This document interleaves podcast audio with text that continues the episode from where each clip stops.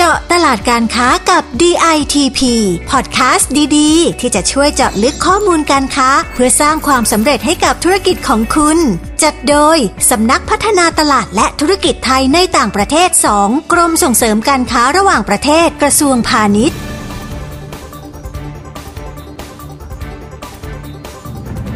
สวัสดีค่ะ พบกับพอดแคสต์เจาะตลาดการค้ากับ DTP ซีซั่น5นะคะ อยู่กับดิฉันประภาบุรณสิริหัวหน้ากลุ่มงานแผนและอำนวยการค่ะ คุณผู้ฟังคะใน EP นี้นะคะ เราจะไปสำรวจตลาดเคนยากันนะคะ พี่ใหญ่ในฝั่งแอฟริกาตะวันออก ซึ่งอุตสาหกรรมทางการแพทย์ยังไม่เฟื่องฟูมากนักนะคะนั่นหมายถึงยังเป็นบลูโอเชียนที่น่าสนใจสำหรับประเทศไทยนะคะ ทีนี้เราจะไปพูดคุยเพื่อหาโอกาสในตลาดนี้กันกับพอนัทพงษ์เสนานรงค์ผู้อำนวยการสำนักงงานส่งเสริมการค้าในต่างประเทศ ณกรุงไนโรบีประเทศเคนยา สวัสดีค่ะพอนัทพงษ์คะครับ สวัสดีครับ คุณประภาและคุณผู้ฟังทุกท่านครับพอคะคำถามแรกขอเริ่มที่ภาพรวมของอุตสาหกรรมยา และเครื่องมือทางการแพทย์ของเคนยานะคะ ว่ามันมันเป็นยังไงบ้างค่ะ ครับ ผมขอเริ่มที่อุตสาหกรรมยานะครับ ค่ะ ซึ่งอันนี้หมายถึงพวกยาแผนปัจจุบันแล้วก็ยาสมุนไพรต่างๆนะครับ ค่ะ ถ้าดูตัวเลขในปีที่ผ่านมา 2022 เนี่ยนะครับ อุตสาหกรรมนี้มีมูลค่าตลาดประมาณ 1,000 ล้านเหรียญสหรัฐนะครับ โดยยังคาดการว่าตลาดยังมีแนวโน้มที่ขยายตัวอยู่ที่ประมาณร้อยละแปดถึงร้อยละสี่สองในช่วงห้าปีต่อจากนี้นะครับซึ่งถือว่าเป็นแนวโน้มที่ดีมาก เพราะว่ายังเป็น ตัวเลขสองหลักนะครับปัจจุบันเนี่ยมีนักลงทุนจากต่างประเทศ เช่น สหรัฐนะครับ พวกยุโรปสหรัฐอาณาจักรอินเดียและบางตลาดเทศเข้ามาลงทุนอุตสาหกรรมด้านนี้ยังต่อเนื่องครับ ค่ะ ฟังดูเหมือนมีโอกาสนะคะ แล้วถ้าเป็นอุตสาหกรรมเครื่องมือทางการแพทย์ราคาเนื้อหอมเหมือนกันไหมคะกับอุตสาหกรรมยาเนี่ยค่ะ ครับ เช่นเดียวกันนะครับ ตลาดเครื่องมือแพทย์ในเคนยาเนี่ยก็มีตัวเลขข้อมูลตลาดในปี 2019 นะครับอยู่ที่ประมาณ 1,200 ล้านเหรียญสหรัฐเช่นกันนะครับ แล้วก็คาดการว่าจะเติบโตในอัตราเดียวกันคือ 8-12%ใน 5 ปีข้างหน้านะครับ ปัจจุบันนี้สถานการณ์ก็คือมีบริษัทจากหลายประเทศเข้ามาลงทุนนะครับ ยกตัวอย่างเช่น Square Pharmaceutical ของบังกลาเทศนะครับ ดินกาสฟาร์มาของอินเดีย แล้วก็บริษัททาซ่าของอังกฤษนะครับ โดยการผลิตเนี่ยจะเน้นสินค้าที่ยังมีเทคโนโลยีการผลิตไม่สูงมากนัก เช่น แอลกอฮอล์ล้างแผล ยาแก้ปวด ผ้าพันแผล แล้วก็น้ำยาฆ่าเชื้อโรคต่างๆ ครับ ค่ะ ฟังดูไม่ไม่ได้เป็นเทคโนโลยีสูงจริงๆนะคะ ทีนี้พอคะ ทั้งยาและเครื่องมือแพทย์เนี่ยส่วนใหญ่จะผลิตเองในประเทศหรือว่านำเข้าเป็นหลักคะ ครับตามที่ศึกษาข้อมูลตลาดนะครับสินค้าในประเทศเนี่ยจะครองตลาดอยู่แค่สามสิบเปอร์เซ็น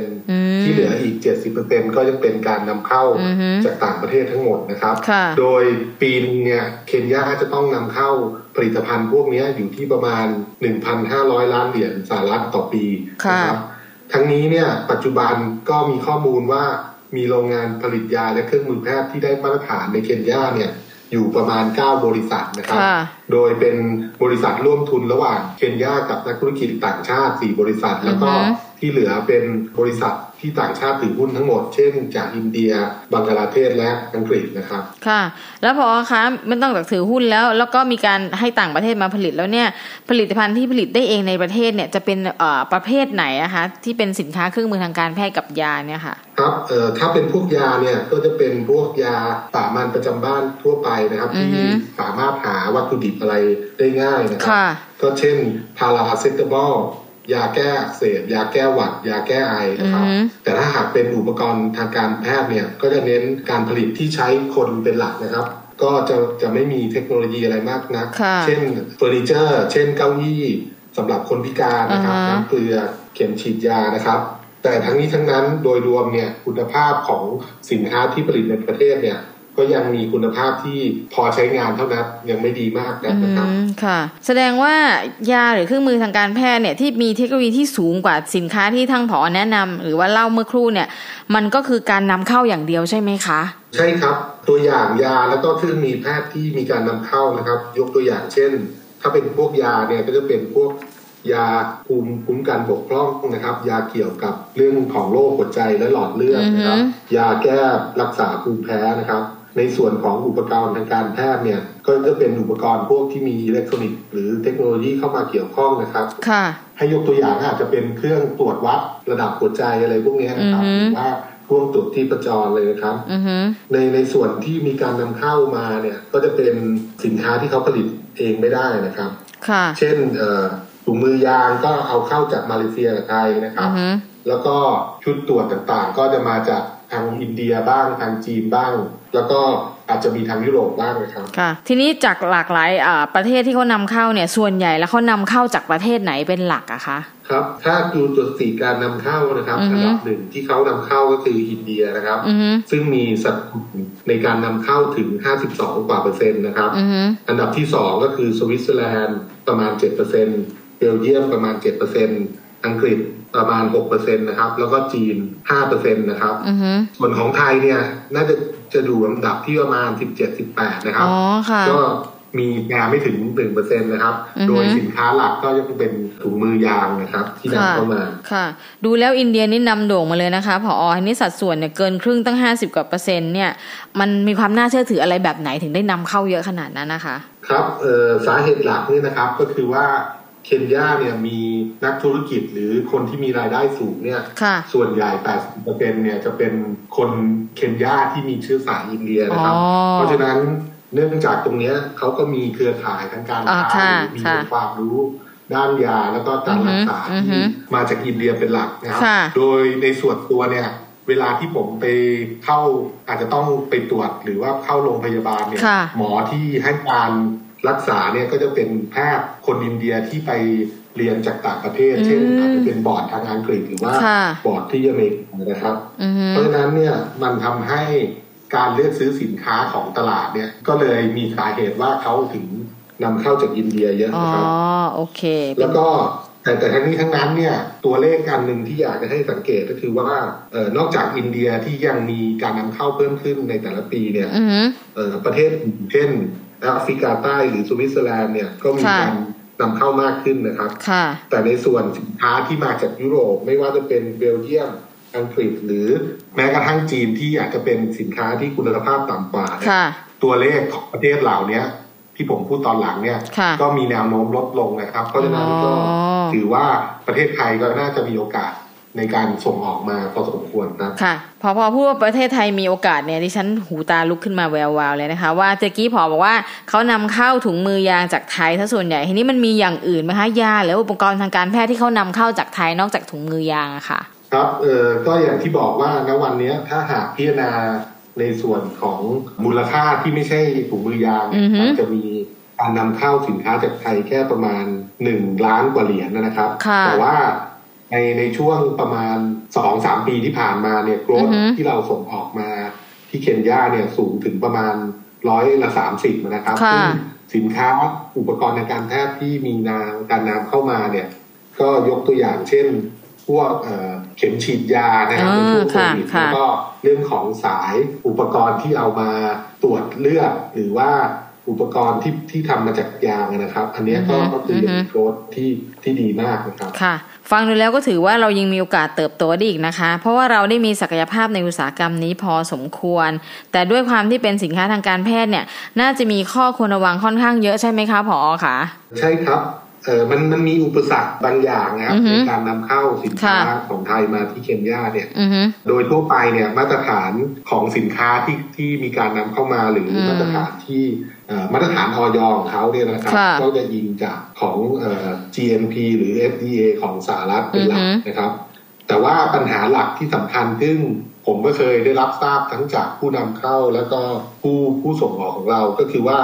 เคนยาเนี่ยมีกฎระเบียบในการขึ้นทะเบียนยาและเครื่องมือแพทย์นะครับ ซึ่งอือฮึมี requirement แล้วก็มีค่าใช้จ่ายที่สูงนะครับ โดยโดยในส่วนค่าใช้จ่ายเนี่ยในการขึ้นทะเบียนต่อรายการเนี่ยอือฮึจะใช้เงินประมาณหนึ่งหมื่นเหรียญสหรัฐนะครับค่ะแล้วก็ใช้เวลาประมาณปีหนึ่งโอ้เพราะฉะนั้นเนี่ยค่ะผู้ส่งออกบางรายที่เรามีการติดต่อกันกับผู้นำเข้าเนี่ย มีการคุยกันประมาณปีสองปี แต่ว่ามันยังจบกันไม่ได้เนี่ยอือฮึสาเหตุหลักก็คือว่าเขาเกี่ยงค่าที่จะต้องขึ้นทะเบียนนะครับ เพราะว่าอือฮึถ้าหากคิดเป็นเงินไทยก็ตกราวๆสามสี่แสนบาทใช่ค่ะก็ก็ค่อนข้างสูงนะครับอือฮึแล้วก็อีกอีกอันหนึ่งที่เป็นปัญหาของเราก็คือว่าเอ่อขนาดนี้เนี่ยยังไม่มีการแลกเปลี่ยนข้อมูลระหว่างออยเรากับออยเขานะครับ ซึ่งค่ะค่ะซึ่งในเรื่องเนี้ยจริง ๆ แล้วเนี่ยมันมีอ g e n d a ที่จะมีการประชุมในเรื่องของ Joint Committee หรือ JC ครั้งที่สองอือฮึซึ่งอือฮึเราจะคุยกับเคนยาเนี่ย มันก็เลื่อนมาหลายครั้งแล้วนะค่ะคือเราคาดการณ์ว่าจะมีการคุยกัน ซึ่งวาระหนึ่งที่จะมีการหยิบยกไปหารือก็คือเรื่องการแลกเปลี่ยนมาตรฐานสินค้าเนี่ยนะครับค่ะก็การประชุมเนี้ยน่าจะเกิดขึ้นในช่วงเดือนมิถุนายนปีนี้นะฮะโอเคแต่ทั้งนี้ค่ะทั้งนั้นก็ตอนเนี้ยเท่าที่ทราบจากสถานทูตแล้วก็อือฮึ กระทรวงต่างประเทศของเคนยาเนี่ยการประชุมวันเนี้ยก็ยังรอการตอบรับของทางฝั่งเคนยาอือฮึเพราะว่าอือฮึเขาเพิ่งมีการเลือกตั้งแล้วก็มีการเปลี่ยนคณะรัฐมนตรีอ๋อนะครับค่ะในก็ช่วงเดือนสิงหาคมค่ะที่ผ่านมาครับค่ะ ก็ต้องติดตามข่าวนะคะ พอคะแล้วในส่วนของค่าใช้จ่ายทางภาษี หรือว่าค่าธรรมเนียมอื่นๆล่ะคะ มีอะไรบ้างที่สำคัญหรือว่าต้องคิดในเรื่องนี้ด้วยอะค่ะ ก็ถ้าคิดคร่าวๆนะครับ ในค่ะภาพรวมเนี่ยให้ให้ท่านคิดไว้เลยว่าภาษีหรือค่าใช้จ่ายต่างๆ ที่นำเข้ามาในเคนยาเนี่ยอือฮึจะสูงประมาณ 47%หรืออาจจะบอกได้ว่า 50%ก็ได้อืคอรับฮึภาษีก็นำเข้าเนี่ยอยู่ที่อือฮึ25%แล้วก็จะมีภาษีมูลค่าเพิ่มอยู่ที่ 16%ค่ะแล้วก็มีส่วนการแจ้งการดีแคลเรื่องของ importation เนี่ยจะคิดอยู่ที่ 3.5%อือฮึและยังมีค่าธรรมเนียมขนส่งทางรถไฟนะครับอยู่2%นะครับอือฮึซึ่งซึ่งเอ่ออัตราเหล่านี้ก็จะคำนวณจากราคา CIF นะครับขค่ะองของเออการที่ส่งมานะครับค่ะก็จะเป็น CIF มอมบาซ่า Mombasa นะครับค่ะค่ะท่าเรือทำนะครับค่ะนะคะ คุณผู้ฟังก็จะได้ทราบว่าอ่าเวลาไปเคนยาเนี่ยนอกจากเรื่องที่ต้องไปขึ้นทะเบียนแล้วอาจจะต้องมีเรื่องค่าใช้จ่ายเรื่องของภาษีและค่าธรรมเนียมอื่นๆอย่างที่พอเล่าไปว่าประมาณสัก 50%อะนะคะ ทีนี้พอคะพอมองว่าตลาดยาแผนปัจจุบันและเครื่องมือแพทย์ในเคนยามีโอกาสมากน้อยแค่ไหนสำหรับประเทศไทยคะ ครับผม ก็ยังมีความเชื่อว่ายังมีโอกาสมากนะครับอือฮึเหตุที่อันอันแรกก็คือว่าอย่างที่ผมบอกว่าเขาเชื่อถือความรู้ทางด้านอินเดียนะครับ เพราะฉะนั้นเนี่ยสำหรับประเทศไทยซึ่งก็เป็นประเทศเอเชียเหมือนกันเนี่ยอือฮึแล้วก็มีองค์ความรู้ที่ใกล้เคียงกันเนี่ยค่ะก็น่าจะมีโอกาสมากขึ้นนะครับอือฮึประเด็นที่สองที่ผมคิดว่ามีโอกาสมากก็คือ เคนยายังเป็นประเทศที่มีอัตราการเกิด ที่สูงนะฮะอือฮึหรือประมาณร้อยละสามจุดสามต่อปีนะครับค่ะซึ่งสูงกว่าค่าเฉลี่ยที่มีในทั่วโลกซึ่งอยู่ที่ประมาณ1นึ่งถึงหนึ่งจุดห้าอือฮึเปอร์เซ็นต์นะครับอือฮึเพราะฉะนั้นเนี่ยหากพิจารณาตรงเนี้ยในอีก5ปีข้างหน้าเคนยาก็จะมีประชากรประมาณ70ล้านนะครับค่ะซึ่งประชาประชากรในกลุ่มที่มีกำลังซื้อผลิตภัณฑ์ที่นำเข้ามาเนี่ย ก็น่าจะอยู่ประมาณที่25ล้านอือฮึเพราะฉะนั้นก็ ตลาดไม่ไม่ได้ไม่ได้เล็กนะครับ เพียงแต่ว่าณวันเนี้ย สาเหตุที่เรายังเข้าไม่ถึงตลาดมากนะก็อย่างอือฮึอย่างที่ผมเรียนไปแล้วว่าเรื่องค่าใช้จ่ายที่สูงนะครับ อันที่สองก็เป็นเรื่องของกำลังซื้อซึ่งอาจจะยังอือฮึยังน้อยกว่าตลาดอื่นนะครับ แล้วก็สุดท้ายก็อย่างที่ผมบอกไว้ว่า ประเทศไทยในมุมมองของเขาเนี่ยก็ยังเป็นที่รู้จักค่อนข้างน้อยนะครับ ในเรื่องของอืมสินค้าทางการแพทย์นะครับอือฮึ แต่แต่ว่าในส่วนสินค้าที่เป็นเรื่องของอาหารหรือว่าเรื่องของเออผลิตภัณฑ์ยางเนี่ยอือฮึประเทศไทยก็ถือว่าเป็นประเทศซึ่งมีภาพลักษณ์สินค้าที่ดีนะครับ ค่ะ ก็ก็เลยเชื่อว่าทั้งอะไรอุปสรรคแล้วก็โอกาสต่างๆ เนี่ย คิดว่าประเทศไทยก็ถ้าเรา บุกตลาดอย่างจริงจังก็น่าจะมีโอกาสมากครับผมค่ะ เพราะฉะนั้นอย่างที่พอเล่าไปก็แปลว่า เขาจะมีประชากรเพิ่มมากขึ้น เพราะฉะนั้นความต้องการของเขาก็จะต้องเพิ่มมากขึ้นด้วยในขณะเดียวกันเราก็ต้องสร้างความรู้จักของสินค้าไทยของเราเนี่ยให้กับเขาซึ่งจะได้ตอบสนองกับระบบสาธารณสุขที่ดี หรือว่าศักยภาพของประชาชนที่ดีขึ้นถูกไหมคะผอใช่ครับอย่างที่ผมได้กล่าวนะครับ รัฐบาลเคนยาเองก็มีมีการบรรจุ ในการยกระดับเรื่องของสาธารณสุขเนี่ยอืมขึ้นขึ้นในแผนพัฒนาเศรษฐกิจของเขาหรือค่ะเขาเรียกว่าเคนยาวิชั่นอือ2030ฮึนะครับอือฮึเพราะฉะนั้นเนี่ยในอย่างที่ผมได้เรียนไปไปสักครู่เนี้ยว่าประเทศไทยเองก็มีชื่อเสียงในเรื่องการรักษา แล้วก็เราเราก็ได้ทำตลาดในเรื่องของ medical tourism ค่อนข้างนานนะครับ เพราะฉะนั้นเนี่ยสินค้ายาและเครื่องมือแพทย์ก็เป็นสินค้าซึ่ง เกี่ยวเนื่องกับเรื่องตรงนี้นะครับอือฮึผมก็เลยมองว่าถ้าเราทำตลาดอย่างจริงจังแล้วก็ ผู้ส่งออกไทยหันมาสนใจในการทำตลาดแถวนี้มากขึ้นเนี่อืยอฮึอือฮึภายใน 5 ปีข้างหน้าเนี่ยจาก 1 ล้านเหรียญที่เราส่งออกมาปัจจุบันเนี้ยเราน่าจะขยายการส่งออกมาได้ถึง 30 ล้านนะครับอือฮึจากจากค่ะตัวที่ค่ะในอุตสาหกรรมนี้ที่สูงด้วยครับค่ะฟังดูแล้วนะคะผอก็ตั้งเป้าสูงเพราะฉะนั้นทางสคตในระบีเนี่ยก็พร้อมผลักดันและสนับสนุนเต็มที่ใช่ไหมคะผอใช่ครับ อันนี้เรียนให้ทราบเป็นข้อมูลเพิ่มเติมนะครับก็คือค่ะว่า ทางสถานทูตแล้วก็เราเนี่ยอือฮึในปีเนี้ยเราก็จะพยายามผลักดันเรื่อง medical tourism เพราะว่าอ่าฮะมันก็จะช่วยส่งเสริมภาพลักษณ์ในเรื่องของ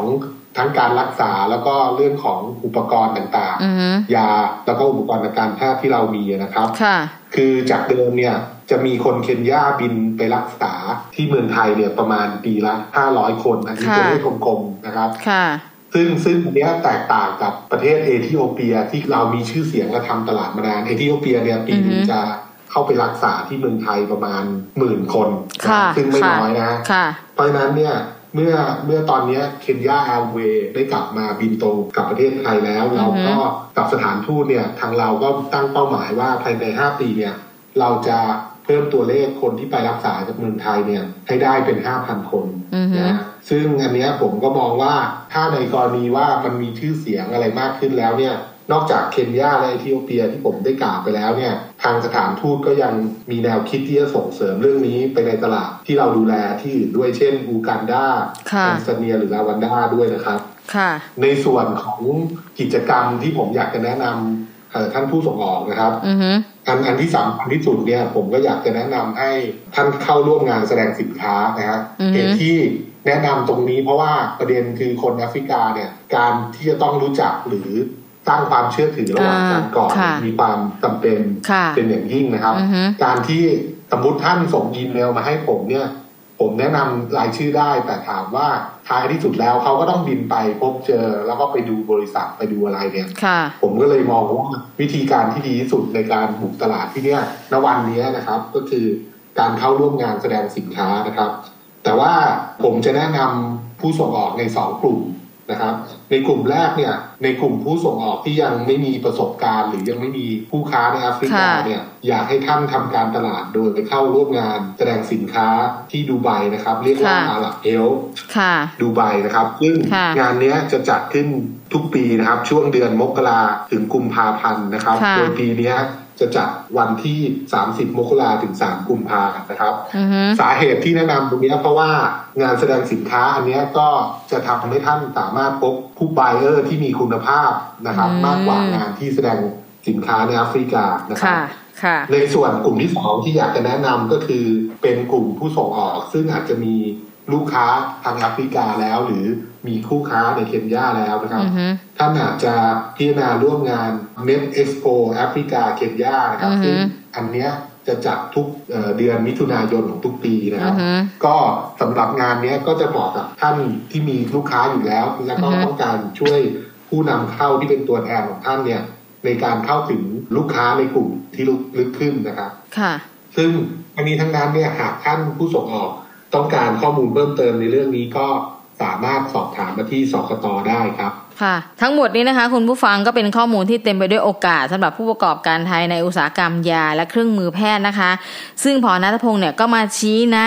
ชี้นามรวมทั้งบอกว่าปัญหาอุปสรรคคืออะไร แม้กระทั่งช่องทางการจะไปเปิดตัวเปิดธุรกิจของเราแบบไหนยังไงนะคะ แล้ววันนี้นะคะต้องขอขอบคุณพอนัทพงศ์เสนานรงค์ผู้อำนวยการสำนักงานส่งเสริมการค้า ในต่างประเทศและกรุงไนโรบีประเทศเคนยาเป็นอย่างมากนะคะ ที่มาร่วมพูดคุยกับเราใน EP นี้ และที่สำคัญนะคะ ยังแนะนำบอกสิ่งที่เป็นประโยชน์กับผู้ประกอบการไทยใน 2 อุตสาหกรรมนี้ด้วยเพราะยาและเครื่องมือแพทย์เนี่ยเป็นสินค้าที่ส่งออกค่อนข้างยากเหมือนกันนะคะ คุณผู้ฟังคะยินดีครับคุณประภาแล้วก็ก่อนจากกันนะคะ ถ้าถ้าคิดว่าเนื้อหาในวันนี้เนี่ยเป็นประโยชน์ก็อย่าลืมกดไลค์กดแชร์ เพื่อแบ่งปันให้กับผู้ประกอบการท่านอื่น ๆด้วยนะคะ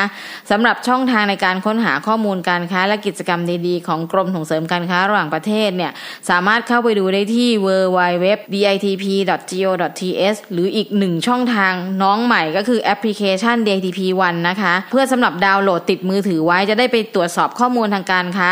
จะได้ไม่พลาดข้อมูลข่าวสารบริการดีๆ ของเรานะคะ รวมทั้งกำหนดการของงานแสดงสินค้าต่างๆ ที่มีประโยชน์ในแต่ละประเทศด้วย เพราะมันก็จะมีการลงและแจ้งให้ทราบนะคะสำหรับวันนี้นะคะ เราสองคนต้องลาไปก่อนสวัสดีค่ะ สวัสดีครับ ขอบพระคุณครับ เจาะตลาดการค้ากับ DITP ติดตามข้อมูล ข่าวสาร และกิจกรรมดีๆ เพิ่มเติมได้ที่ www.ditp.go.th หรือสายด่วน 1169